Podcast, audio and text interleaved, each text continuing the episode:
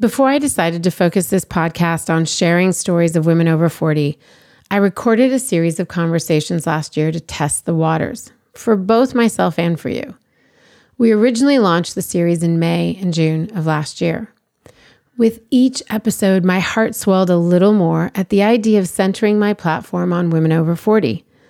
The conversations around aging were growing louder and louder, but they still seemed focused on health, wellness, the silver hair movement, fashion, and menopause. And while I was thrilled to see more content created for me and my peers, I didn't see as much that helped us consider our futures. I wanted to talk about what was next. I wanted to talk about purpose and unfulfilled dreams while we had experience behind us and more time ahead of us.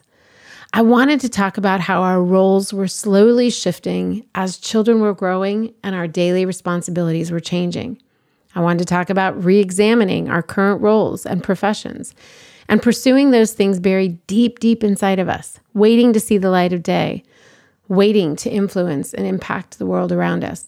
I was grateful to each woman who said yes to talking about their age and sharing their own windy path to finding their current venture and themselves in the process. Please join me in listening to this OG series that led to the relaunch and rebrand of this podcast and our entire platform. I dare you to listen to these conversations and not consider your age to be an asset instead of an excuse. Actually, I double dare you.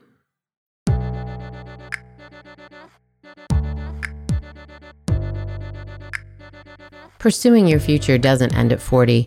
In fact, it may mark the beginning of knowing who you are, what you're capable of, and what you really want. But knowing what's next and how to get there can be a challenge, especially when old narratives play on repeat.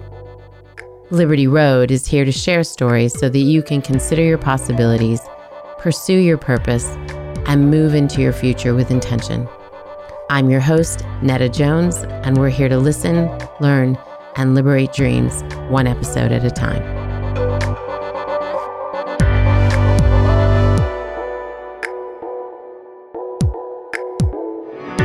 Well, hello, Liberty listeners. Welcome to another episode of Liberty for Her. Today, you're in for a real treat. A dear, dear friend of mine, actually, a family member of mine, is our guest today. And in this season where we're talking about female founders over 40 and we're celebrating them and we're asking them deep questions, this person can tell us three times over the adventures she's had as an entrepreneur. And so get your notes out because you're in for some real information. Nan, thank you so much for joining us. Well, thank you for having me, Netta. It's been a while since Absolutely. we've seen each other, and this is really a treat. What a way to do it. I know, a treat for me as well. I wanted to ask you, and we're going to spend some time going all the way back to your Tupperware days. But for right now, tell us a little bit about what you're currently doing, your current business, and this new book that you've put out. All right. Well, my new company is Aging Powerfully with Nan. Yeah. I wrote a book. I decided that six months prior to my turning 70 and my having found myself in a place that I was healthier than I'd been in probably decades. I looked at 70 and at first thought, well, okay, I'll turn 70 and I'll be soaring at 70. And then I thought, you know what? I'm going to take it further than that. I'm going to look at 70 as a new beginning, a, another launch to perhaps 20 to 30 or more years of life. The book is a memoir and a self help book the power of it, I believe, is my direction toward a movement of people, especially baby boomers. Mm. I just turned 70 January uh, 2021, so just a few months ago. And we baby boomers are sicker by the year than we were the previous year at younger ages. People in 40s and 50s are coming down with chronic illnesses that they shouldn't be. And people at my age are just really struggling. And so I thought, you know, let's look at lifestyle changes. Let's look at moderating what we're doing, adding lifestyle modifications that are easy, logical, and that can make all the difference. But what was really behind all of that was that after almost 55 years of an eating disorder that I struggled with from the time that I was 15, I was finally free of it. Hmm. And by the time I wrote the book, it had been two years. It's two and a half years now. And it gave me the impetus to look at life as if it was starting all over. Because when you're 15 and you're shackled by something as, oh, dominating, it dominates everything thought, purpose, movement, behavior.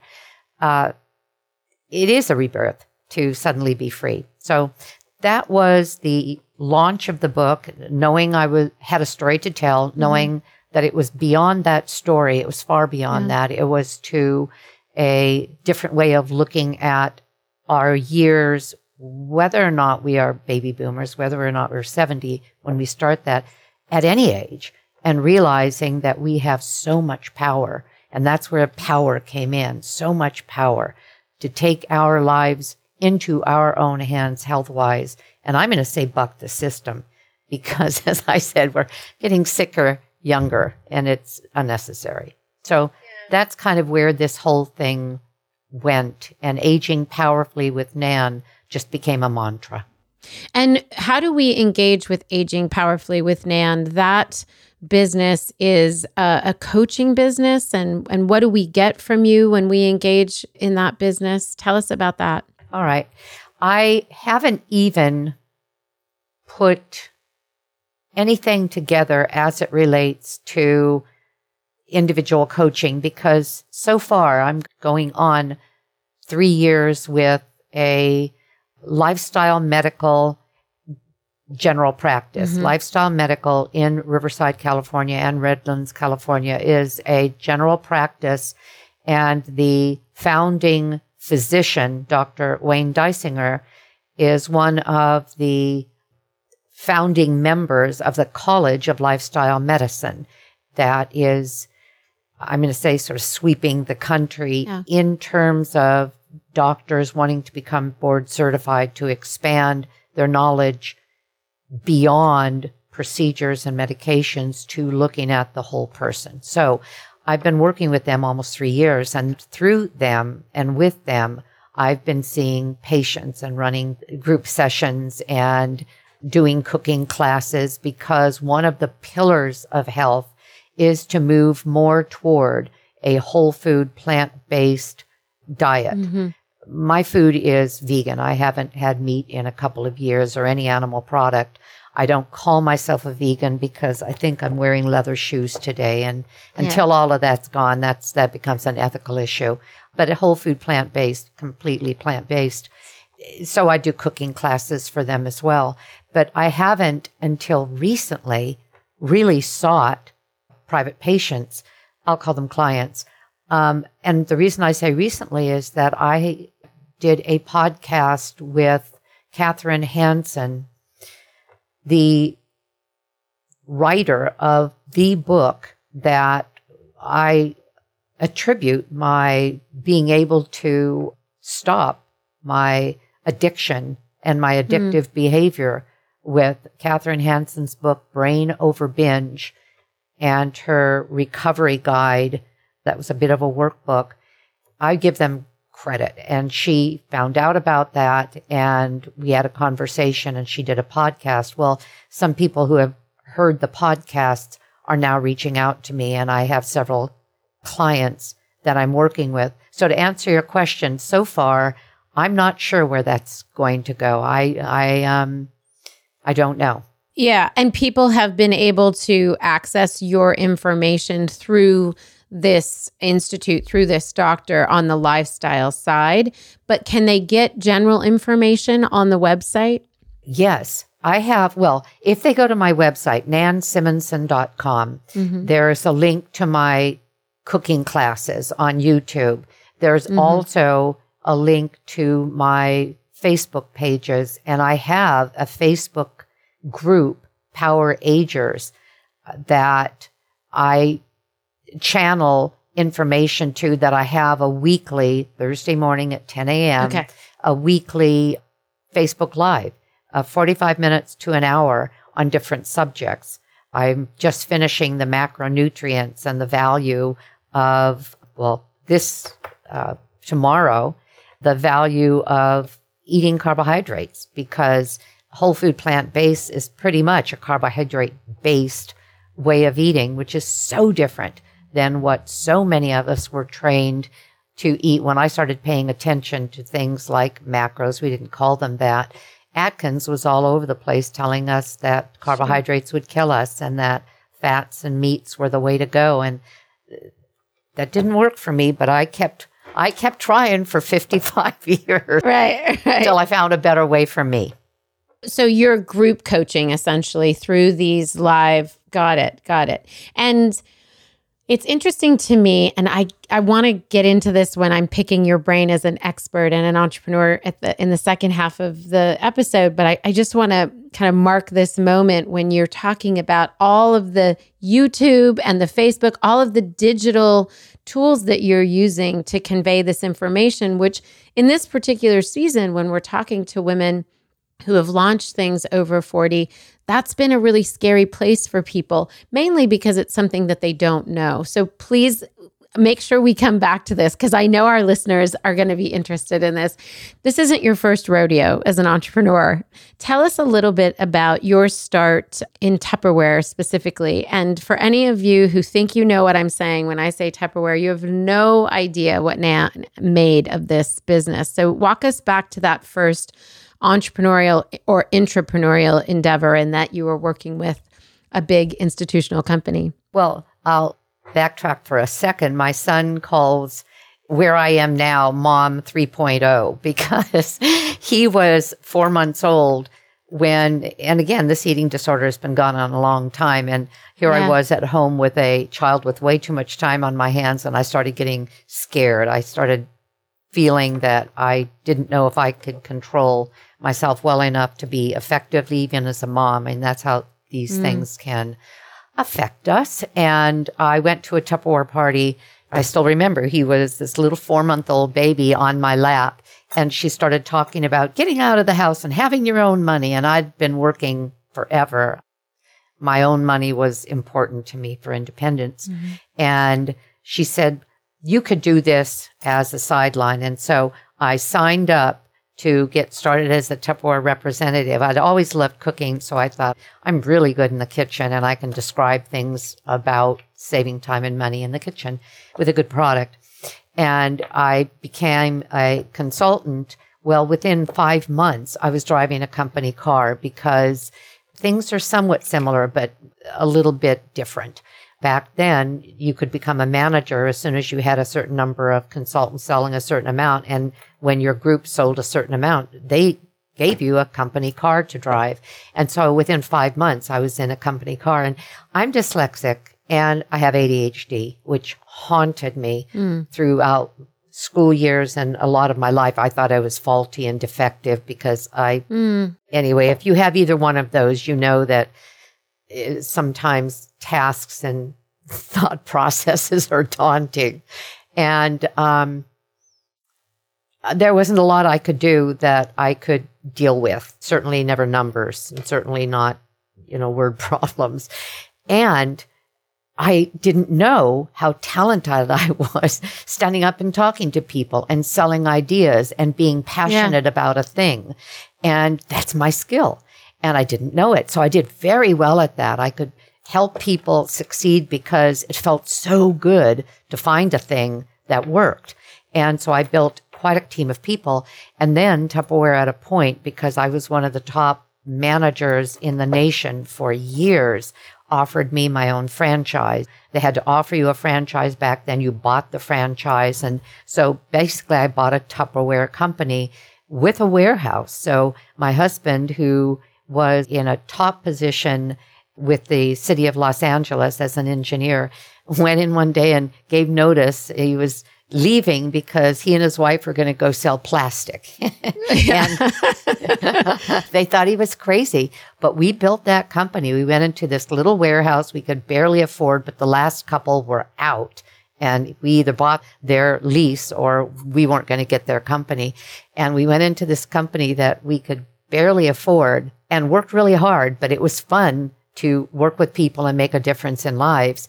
And we built the company ultimately to be, we were one of the top 50 Tupperware companies in the world and consistently for, gosh, our, we were called distributors, a distributor for about 30 years. Well, no, no, no, 20 years. Mm-hmm. And for most of that, we were in the top 10 or top five in the nation in sales.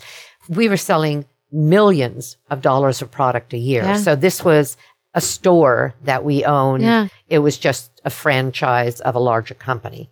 That was the entrepreneurial beginnings. First, yeah. Yeah. And then you, at some point, you pivoted. And I remember this actually. I remember the Tupperware, some of the Tupperware days, your latter Tupperware days, but you pivoted and it was something that I believe was a passion, your gardening. And then, of course, like everything you do, you blew it up. It went beyond a passion. Tell us about that.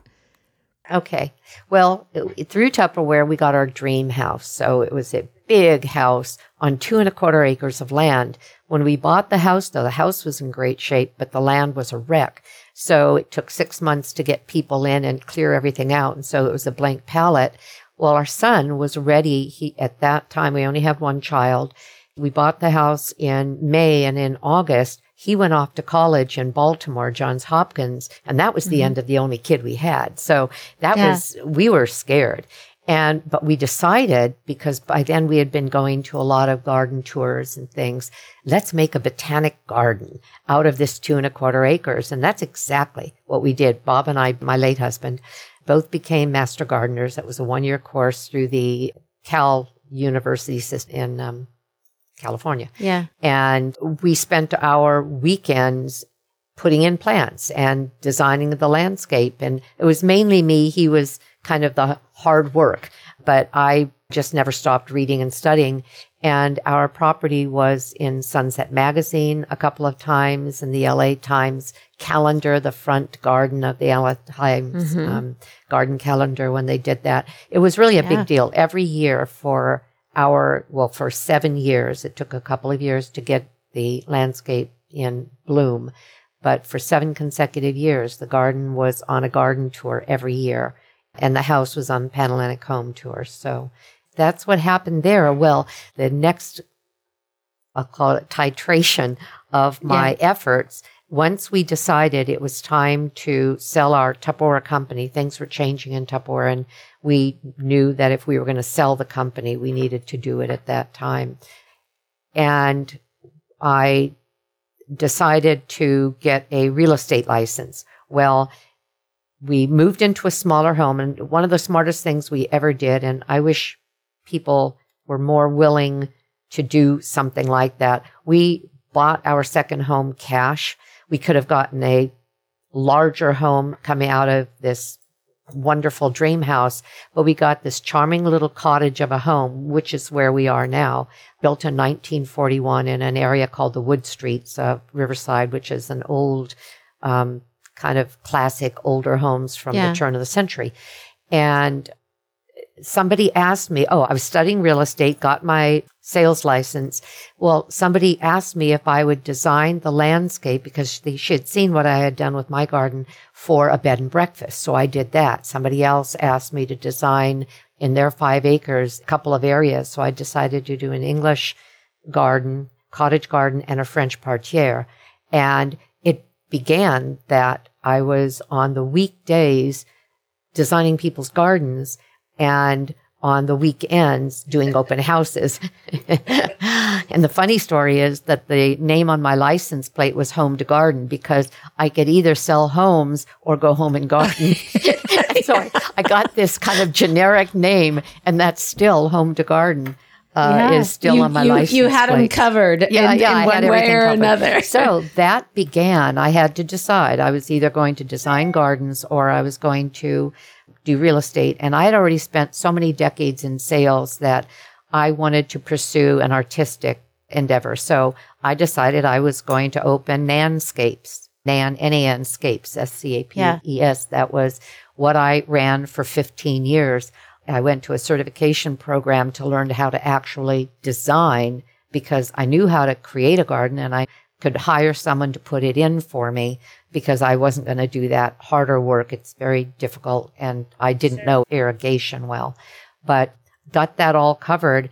Uh, learned how to actually do a design, render a design, as you call it. And I ran that business for 15 years. My first year, I made over 115,000 just designing gardens the first year. And so that surprised Amazing. me. And I did that for 15 years. Nan, real quick for the people who are listening, because this is important. How old were you when you started that business? That I did, let's see, it was 03, 203, and I was born in 51. So what did that make me? 52, 51? Yeah. And yeah. then I did that for 15 years until at add 15 to 52, 65 or whatever that would be. Yeah. I was up on a hill working with the crew on the day of installation. I was always there spotting plants on the day of installation because they didn't necessarily follow designs well. Sure. Uh, they got sure. ornery and wanted to do their own thing. And so I was always spotting. I'm up on this hill and I thought, Nan, you're going to fall down and kill yourself. You're too old for this. And I was tired of being in the sun for hours and hours. And so I decided, okay, I need to retire from that. And that's when coincidentally about that time, I started having some health markers go in a way I didn't like. And so I found the Institute of Integrative Nutrition, took uh, a health coaching course, a one year course, and then four other courses, gut health, hormone health, on and on, and became a health coach. And the interesting thing is that even before I got my actual certification, which came in in January, I was hired in December, not hired because I do it as contract work with lifestyle medicine, having no idea that I was working with Dr. Dysinger, this superstar in the field of lifestyle medicine. But by then I was looking more at plant-based guard at plant-based um, eating. And a friend said, Oh, well, they have cooking classes there on plant-based eating. And I went to a cooking class. The COO happened to be at the class and didn't know who I was because normally it's just members. And I said, Oh, well, I'm becoming a health coach and I wanted to learn how to cook plant based. I didn't really know how. And he said, Oh, we're looking for a health coach. Boom. That began this one. So that's how these things have evolved. It's interesting though, because I think many of us have found ourselves in that situation where something comes up, but you walk through those doors. That's the difference. And I think, you know, many of us who can hear this can say, well, Nan is one of the lucky ones. And the reality is, as you're telling these stories, it's that you continue to embrace those things and move forward in those things. You never at one point, at 50, at 60, and now at 70, said, that's not for me.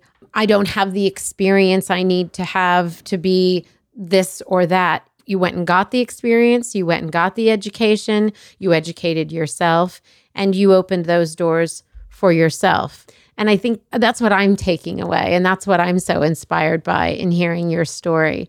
So you're doing the health coach thing, you're talking about this aging powerfully thing. It's informed by your own story and your own struggles. Who are you doing it for? Because you could have been getting this information for yourself and living a healthy life for yourself who did you want to impact? I mean, a book and becoming a health coach and those things are for other. Who were the others that you wanted to talk to? I suppose I could say my generation, but it went beyond mm-hmm. that. I'm appalled at the state of health of mm. Americans in general. I'm appalled. We should be able to expect to get into our 70s and 80s and be energetic. But and and be um, free of chronic diseases like cardiovascular disease, chronic pulmonary obstructive disease, uh, diabetes, what we call lifestyle chronic illnesses. We should be able to do that, but we're not. Those things are beginning in people's 40s and 50s now. Mm. And that affected me a lot when I look around at young people who are gaining weight the way older people think they're just doomed to do, Mm-hmm. pound or two a year or whatever some people believe is normal.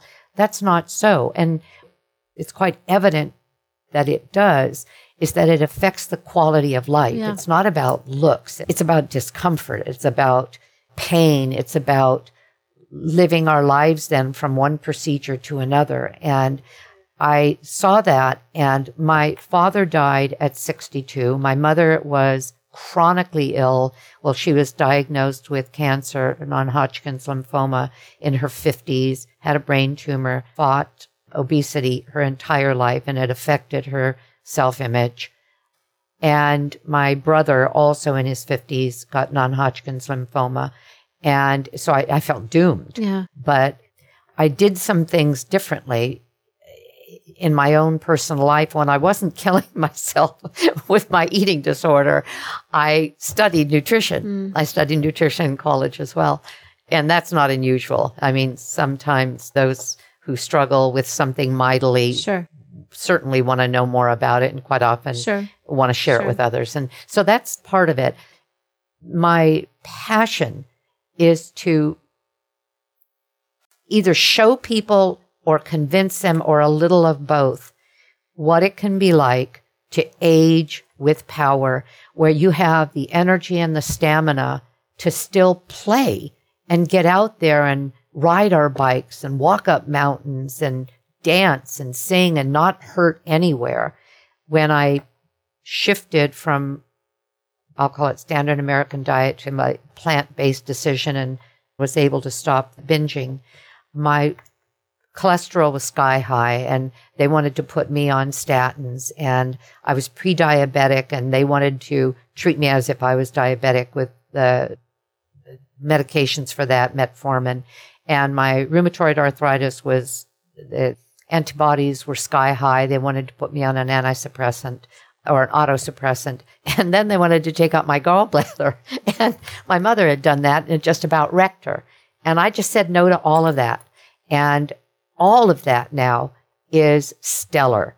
The gallbladder works perfectly. All of my numbers are as if I'm, you know, a 30 year old. And it was just because of lifestyle changes. Hmm. And how could I not be convinced that that can make a difference? And my backstory, just a little deviation, is that I was married for 40 years to the man that I married at 19, and he passed away with esophageal cancer.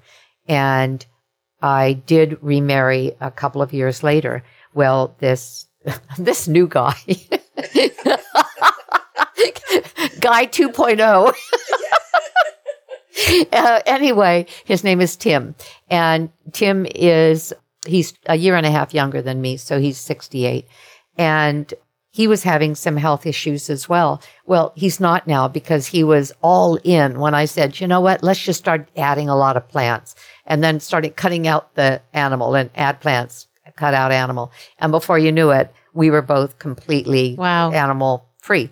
And he is doing marvelously. He had had a, uh pituitary tumor and they removed that. And for the first couple of years, it was growing back little by little. And they were thinking they were going to have to go back and irradiate or take it out again. And it was pretty gnarly to do it the first time.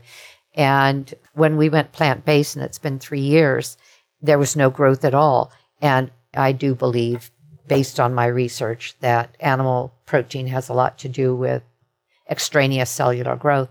And so we said that to the neurosurgeon because he said, What are you doing? And we told him, and well, he happened to be actually, he's a Seventh day Adventist, which is 15 minutes from my home. And the Seventh day Adventists of Loma Linda are the Blue Zone people among the longest living in the world. And he was one. And he said, Well, of course that made a difference.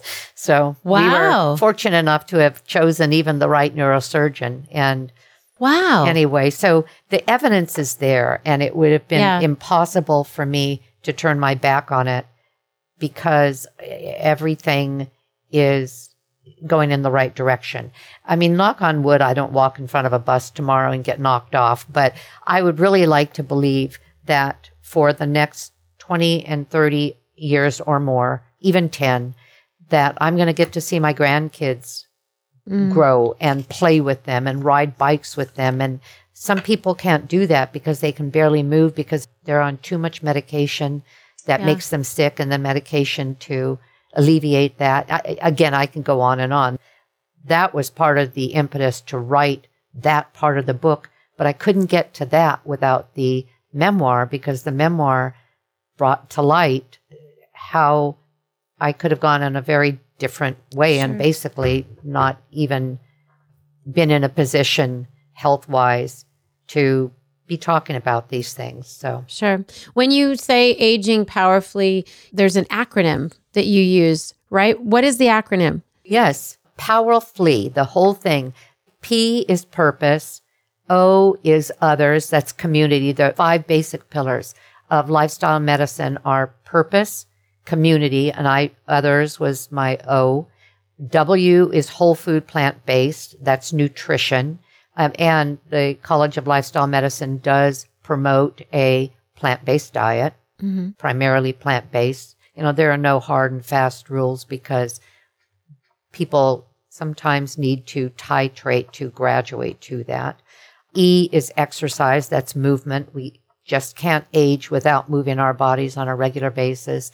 And R is resilience, and resilience is the subject of sleep and uh, meditation and stress release. So those five pillars are part of lifestyle medicine. Yeah. And then fully, power fully, are some residual ideas that also make a difference. F would be for fully would be fasting. I do something called intermittent fasting. Some call it time restricted feeding, mm-hmm. where I go 12 to 14 hours between dinner and breakfast. And that has been shown to be restorative and, and very healthful and on a number of levels. And all that's in the book. You is going into our life, what's left of it, unafraid. Because a lot of people, as they start getting older, they start fearing so many things that they start avoiding a lot of things. Mm. I mean, there are older people, and that's, you would think, oh, Nan, you must be talking about 90 year olds who won't even walk around the block for fear of falling down because they've become somewhat unsteady. And as their health diminishes early and earlier, they're doing less and less of that. Yeah. So U is unafraid. L and I put LL and one is laugh to be to find joy and happiness in things that we would otherwise not by making a decision that we're going to lighten our hearts in that way. People can either see the cup half full or half empty. And that it many times is simply a decision. A man is just about as happy as he makes up his mind to be. And that is a old time quote. And I believe that's true. And the other L is love. And that love is love of self that then allows us the energy to radiate that love out to others, to first find value in ourselves. And I was missing that for decades and decades because I knew who I was and what I was doing. And it took me a long time to lose that lack of regard for myself and find value there. And so, love of ourselves, fall in love with who and what we were meant to be, and then radiate that out, give to others. And then the last one, the why is you. Be yourself, be whatever you were meant to be, and just take joy in the individuality and the power that we have to give to the world based on our authentic self. So that's Yeah. that's the acronym powerfully. That's the end of our podcast, ladies. And there you have it. there you have it. I want the audience to hear something because I have a history with you. When you talk about self love, I just want to be very clear that if anybody has known you for your life, they would not say this is a person who didn't have self love. They would say this is a confident woman who believed in herself, who. So I only make the point to say, lest you, the audience, think Nan went from being somebody who was depressed and sort of in a corner somewhere and then blossomed. That's not the case. You always were sort of this effervescent person. And so I think it really causes us to pause and consider what is that thing that within ourselves we aren't loving that needs to be unlocked and unleashed and make us unafraid, whether it's of our past or whatever. I want to read something really quickly that you wrote in your dedication, if you don't mind. I dedicate this to all who have known the feeling of being powerless, whether young and incapable of taking control or at any point in adulthood when it becomes clear that there is a need for change. My wish for all of us is to fully grasp that we have the power within us to alter the direction of our health and therefore our life. I dedicate this book and the rest of my life to taking command of what we can and aging powerfully. It's so beautiful. And it's everything that you just said, both in what you did for yourself and what you're calling other people into, the space you're calling them into. And the unafraid leads us right into this next section of the podcast, which is really where we're going to pick your brain a little bit. And I already have to some degree, but so many women in this age group that we really want to hear these words and hear these celebrated stories are afraid. They feel like there's a lot to lose. There's a lot on the line. They've perhaps built a reputation for being one thing and they're afraid to leave that. Maybe they're afraid of who they actually are. Maybe they're afraid that they don't have anything to offer the world. Maybe they're afraid that their success in one other career is the only success they can have. Maybe they're afraid to leave motherhood or motherhood was forced upon them that they should shift because their kids have gone off to college. What do you want to say to those women who are afraid of what's next?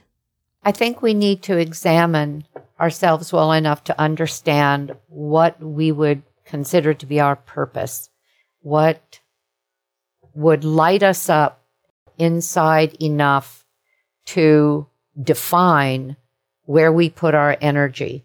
And when we can do that, and when we can trust that we are willing to, I'll call it risk comfort, because there's no question that after we launch any endeavor, there are periods of discomfort. I remember the book going to publication and thinking, holy crud, I yeah. put all kinds of stuff out there that what was I thinking? And I worried about that. You know, the eating disorder was a secret that nobody knew about except my late husband. Nobody, not my son, not my girlfriends, nobody. And there it was, boom, this expose. Mm. And I, what was I thinking? Well, that was a risk. Leaving Tupperware when we could have stayed with it and then getting a real estate license, really, when I can't even do math that was a risk. It takes some of that. It takes a belief. You know what it also takes? It also takes the ability to be inspired by the success of others. Because I mm. did that in Tupperware. I did that in gardening. Actually, in every arena, including even now, I would look at people that I admired this is part of my book because that's what saved me as a kid when I, as well, you'll have to read that part of the book. I won't even go into that, but it was really tough being young um, because of a number of things. And there were people who came into my life that I looked at and thought, I want to be like that. That I would maybe it was a gift that I had, but maybe it was simply a decision that I made. If they could, I could. And you hear this a lot. You'll hear somebody say, well, if so and so could do it, I could do it. And that's something that I built into my character. And every person of relevance, of stature, that had something that I wanted gave me the power to aim for that in the belief that I could ultimately do it. Well, the same thing now. And that is if we have a purpose and we see somebody in that space and when we can embrace that belief that if they could do it, we could, and just take a leap we can find ourselves in places we never knew we could be in. This class came up in the Institute of Integrative Nutrition, Write Your Dream Book. Mm. I've been taking classes from them for a couple of years. They had done it one other time. And I thought, are you kidding? I could never write a book because having learning disabilities, I could barely write a paper in school. But here it was coming up to 70. Here's the book class. I thought, oh, what the heck? And I registered for the class. It began in July and my book was published December 27th, not even six months later. And somehow, just because I did that dive into it, I found a way to make that happen, having no business even thinking I could or even should. That's what I'm talking about. And it Yeah. may not be specific enough for you, but I can't think of any No. better way to put it. I you can't imagine what you just nailed. I mean, that is the reason that this podcast exists. That we really believe that in order to liberate other women's dreams, we need to tell the story of the women who've liberated their own. That it's by example, that it's looking to what women who are going to listen to this podcast and say, well, if Nan could do that, maybe I can. I have an eating disorder. I'm dyslexic. I'm 60 or 70. Like, I'm inspired because I've seen somebody else do it, no matter what it is they're going to promote or do. And, you know, that old saying of you have to see it to be it. You have to hear it too, you know, that which is why we're doing this podcast. I hope that Liberty is able to do more and more of that, more and more storytelling so that we can inspire other people to do it, inspire and equip them, really show them the way. So, no, you actually nailed that. That was awesome to hear. What would you say, having this sort of, you know, you're on this hilltop and you're able to just have a perspective filled with wisdom and experience and expertise if you could go back and say to the 40 year old Nan, the 50 year old Nan, and the 60 year old Nan, what would you say to her about her sort of entrepreneurial pursuits, about what she's going to be or can be that might alleviate whatever her concerns were in those respective generations? Throughout that journey of evolution, I spent a lot more time looking at what I wasn't than what I was. And Hmm. maybe that was a good thing. Maybe it made me more determined, but maybe it wasted a huge amount of energy. Hmm. And if I have a regret, it's that I didn't stretch even more, that I didn't try even more things. Because if I hadn't been in my own way during that time, I could have gone further. I could have taken additional steps. I look at other people and I look at their accomplishments and I think, if only. And again, that isn't formulaic. It's rather vague, but that's the only thing I can think of that I would have done differently. And that is to dream. I don't even know if it's dreaming bigger, but it's getting out of your own way mm. and catching yourself doing everything right that you can so that you can see the value of what's there. I think we hold ourselves back all the time by spending way too much energy finding what's wrong rather than what's right. Oh my gosh. Yeah.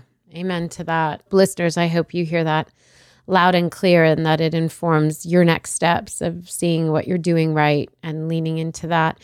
You touched on something that I said I wanted to put a pin in early on, and I want to make sure we address this. At 70, you are hosting live Facebook coaching to large groups. You are posting on YouTube. How did you not become stunted by the digital world that many of us, you know, 20, 25 years your junior are afraid of? Oh, what I was. it that Oh, you were. Okay, tell Oh us. gosh, yeah. Oh my goodness. Okay, here's a confession. Yeah. You have a wonderful person who helps you with the podcast, Elizabeth. Yeah. And she sent me a list of instructions of something to do with something called QuickTime Player. And I looked at it all and I began doing my my little hysteria dance. Oh my God. Oh my God. I can't do this. I know that dance. I know it really all well, right. actually. and, and but I calmed down, and instead of continuing to say, and so much of what I'm saying isn't nailed. This is stuff that I'm evolving through, and Yeah. and I calmed down, and I just kind of quietly came into my office. I Googled. That's the thing I'm learning to do. That all answers are in Google. I Googled how do you do QuickTime Player or how do you install it, and they told me. But then I went to my Launchpad. I'm on an Apple. I went to the Launchpad, and there it was. There was QuickTime Yeah. Player. I didn't even know what the thing was, and I looked at her directions and I took quiet deep breaths and I did exactly what she told me to and it all worked. It was a miracle. So to answer your question, in my class, creating your dream book, there were many segments that walked one or me, but it wasn't me because I didn't do it, walked one through all of the mechanics of self publishing, all of the mechanics of getting out into social media. These are all younger people, 20s and 30s and 40s, and they throw terms around like we're supposed to know what they are. You know, Yeah. these abbreviations. And, and I have no idea what they're talking about. so I wasn't ready to do that, not and get this book out by the time I was 70, because that was the thing. Even though we had as long as we wanted to create a book. And oh, by the way, I'll brag. I'm just going to do it rather than ask Yeah. if I should. No, just do it. Just um, do it.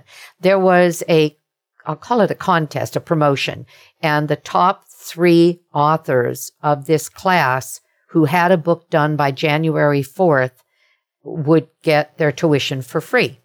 And first I thought, well, I could never get it done by January 4th. And then I thought, but wouldn't that be perfect to have it done in time for my birthday and by January 4th? So that became the goal. And I was one of the top three authors. oh So, my gosh, that's yeah, awesome. yeah. Yeah, So I thought- you I- should brag about yeah, that. You yeah, should. that, I thought that was really cool. And that the book was a Amazon bestseller. I thought that was cool too. that is very cool. So what happened is even though there were those instructions, again, truth be told, I wasn't ready to take that deep of a dive, to take that much time to figure out all of that stuff. But in one of the classes, they had a speaker because there were a lot of videos, training videos, and the person doing the training video, her name is Amy Olson. I don't know how I found her, but I looked her up because, oh yeah, they talked about her, her website and what she does. And she's into publishing. And I said, I'll write the book if you could do this stuff that they're talking about that I don't understand because my goal is to have it done by the 27th. Do you think we could have it done? Tell me exactly what you need from me when you need it and I will do it. So in other words, I hired somebody. She not only put the publishing part together, but then she said to me, okay, Nan, now you need to go to Instagram. And she still does that. She'll say, okay, Nan, it's time to get something up. I'll put something together. And by having her direct me to do it, but any of your kids could because the kids Sure. have this stuff nailed. I was talking to my son the other day. He had his first Apple computer when he was what, 10 or 12 years old. And I dealt with my first computer, who knows when, a lot Oh, longer, yeah. uh, you know, later than Yeah, that. yeah. But anyway, so to, to answer simply, I am doing little by little and I'm learning, I'm calming down because it overwhelms me and I go in looking for the thing that's not going to work. At least I used to, rather than just calming down enough to know that if it didn't work this way, there's going to be another way because obviously a million, billions in some cases Yeah. of people are doing it. And I had a, a coach. So Amy is my art director, my publisher, and my kind of media manager. She kind of watches what I'm doing. And, you know, I'll go off on solo and she'll be really impressed. So I'm like, this kid, what'd you think, Amy? And so, yeah, but I've only taken on Instagram, Facebook, doing Facebook Live, YouTube, cooking class, but I haven't done any of the others, Pinterest or, well, I don't sell something they would want. But that's, you say only. I mean, that's what's so impressive. And there's two things you said that I just want to hit on is one, through Amy, I mean, yes, you've hired her, but there's this cross mentoring. I'm sure Amy could talk about all the things that you've been teaching her in this process. And when we're able to really learn from others who know more, whether they're from another generation or, or what, they know more about a specialty than us. There's, of course, we need to access those people. And then the other thing is this idea of just taking a deep breath, following the instructions, really learning something, learning a new platform one at a time. So you started to learn whichever one you started with Facebook or Instagram or YouTube. And then it became something that you mastered and you can move on. You mastered it to the degree that you needed to master it. And I think that's the big takeaway. And the thing that I want people to hear from your story is that it's kind of a one at a time and it's no different than learning anything else. And we can get really tripped up by the enormity of, oh, technology and I can't do it. Yeah, you can. You can. It's a tool. My son recently said, Wow, mom, you're blowing up on YouTube. Now, yeah. I only have 100 posts, but he said, You're all over the place. And he was just kind of amazed because, well, he knows that uh, I was overwhelmed at one time by all of that. I didn't know what they were talking about. So, yeah, and it feels great to have these strides and to give ourselves a pat for doing something that we could have just as easily avoided. Yeah. Nan, what do you want to say to women who are listening to this, who are in their 60s, 70s, who think it's too late to start something? What do you want to say to them? I'll say to them what I actually said to myself, and that is that I can either go into, and in my case, it was into my 70s or into your 60s, considering what society tells me that I'm an old lady now. At, at 70, you are an old lady. When you're on Medicare, they consider you an old person. I could either do that and looking around me, believe that this is the beginning of the end. Let's see how long I can stave off what's happening to Sue down the block and Annie, my friend, and, you know, what happened to my mother. That rabbit hole we can fall into because of fear of what age is doing to so many around us. Or we can decide that we have, and again, I have no idea. You know, I, I thought to myself, there are mean people out there that are going to laugh their butts off if I drop dead in two years. but I'm just not going to go there. My belief now is very, very strong. I knew a woman, I did her garden. She fibbed to me. She told me she was in her early 80s. I found out I'd gone on a trip after my husband passed and went back and found out that she had passed. She was 94 when she passed, but she had me fooled. She walked two miles every day. She drove her own car. We configured her entire garden to a waterwise Mediterranean garden. I loved that woman. Her name was Margaret Fast. Well, I have her firmly planted in my psyche. I will be another Margaret Fast. That's mm. what they can do. Mm. They can look at not who they know that isn't striving, but everyone they know that is striving mightily mm. and creating mightily in their later years and decide if them, why not me? Mm. And to come up with, like, I have a mission. I have the next 20 to 30 years to stay alive, stay healthy, and help other people understand that that can be done and to help them do it with the knowledge that I gain as I do it along the way. I just heard an interview with Elaine LaLanne. She's 94 and she's a kick rear end old lady. And she's not so old, actually. She put up her muscles. She's got a real good bicep. And those are the things that can pull us forward, push us from behind, but also pull us forward beyond what we can fall into the trap of, again, fearing. So yeah. that's what I have to say. You are for so many 70, 60, 50, 40, 30 year old women, you are that example and that model. Thank you for sharing your story. Thank you for being vulnerable with us. I encourage everybody to get the book, which we will have in the show notes. So you guys don't have to pull over if you're in your car, if you're watching this. Um, it's Aging Powerfully. Thank you, Nan. Thank you for taking the time to show us how you did it and how we can do it too. But before I let you go, we have our fast five, these last questions that we ask just for fun, a way for people to get to know you a little bit more. And the first one is what is the one thing that you think an entrepreneur must possess? One character trait that they must possess? I'll sum up what I'd said before with one word, and that would be vision. I do believe in the law of attraction. And if we have vision, mm. we'll pull ourselves to whatever that vision that is clearly in our mind uh, sets us up for. Oh, that's good. That's great. I don't think we've heard that one before. I love it. What was an app or any sort of software or tool that you have been using in your business on a regular basis that you found to be really helpful?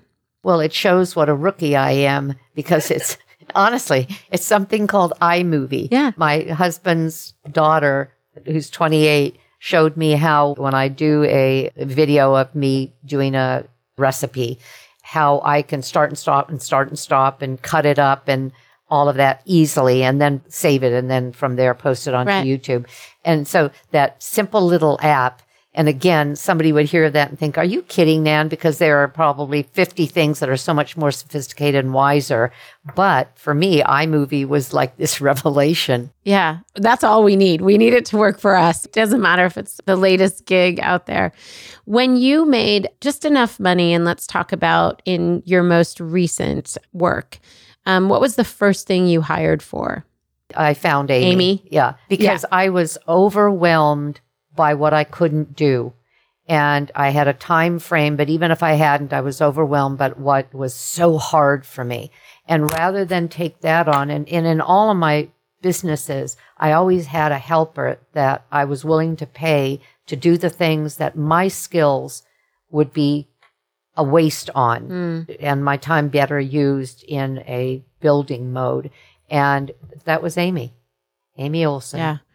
We all need an Amy Olson. yeah. Um, okay, this one I say is the hardest question that I ask. Red vines or Twizzlers? Which is it? You know what I had to do to answer? I was not even going to answer this and say, I just don't eat sugar. But I had to look them up to realize that, okay, it was red vines that I grew up on. Yeah. And because Twizzlers. I had to look them both up and look at them. Yeah, oh, yeah it was red vines.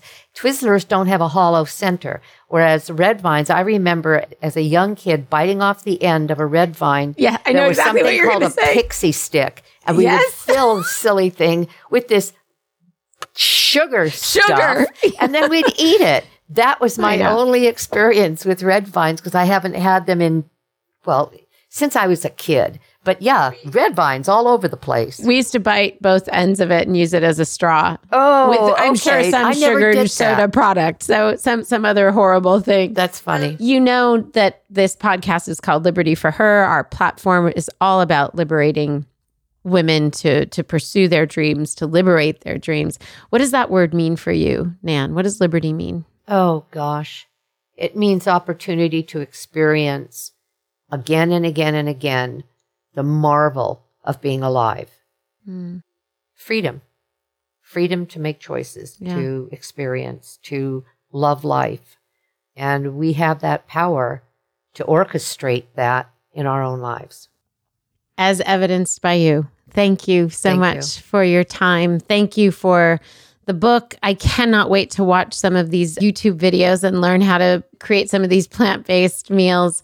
My future dining experience thanks you for it as well. Liberty listeners, we will again have everything that Nan mentioned here uh, in the show notes for you to access. And I'm so excited for you to take this information and pursue your next steps, being unafraid, as Nan pointed out. Until next week, we will talk to you guys again then. Bye.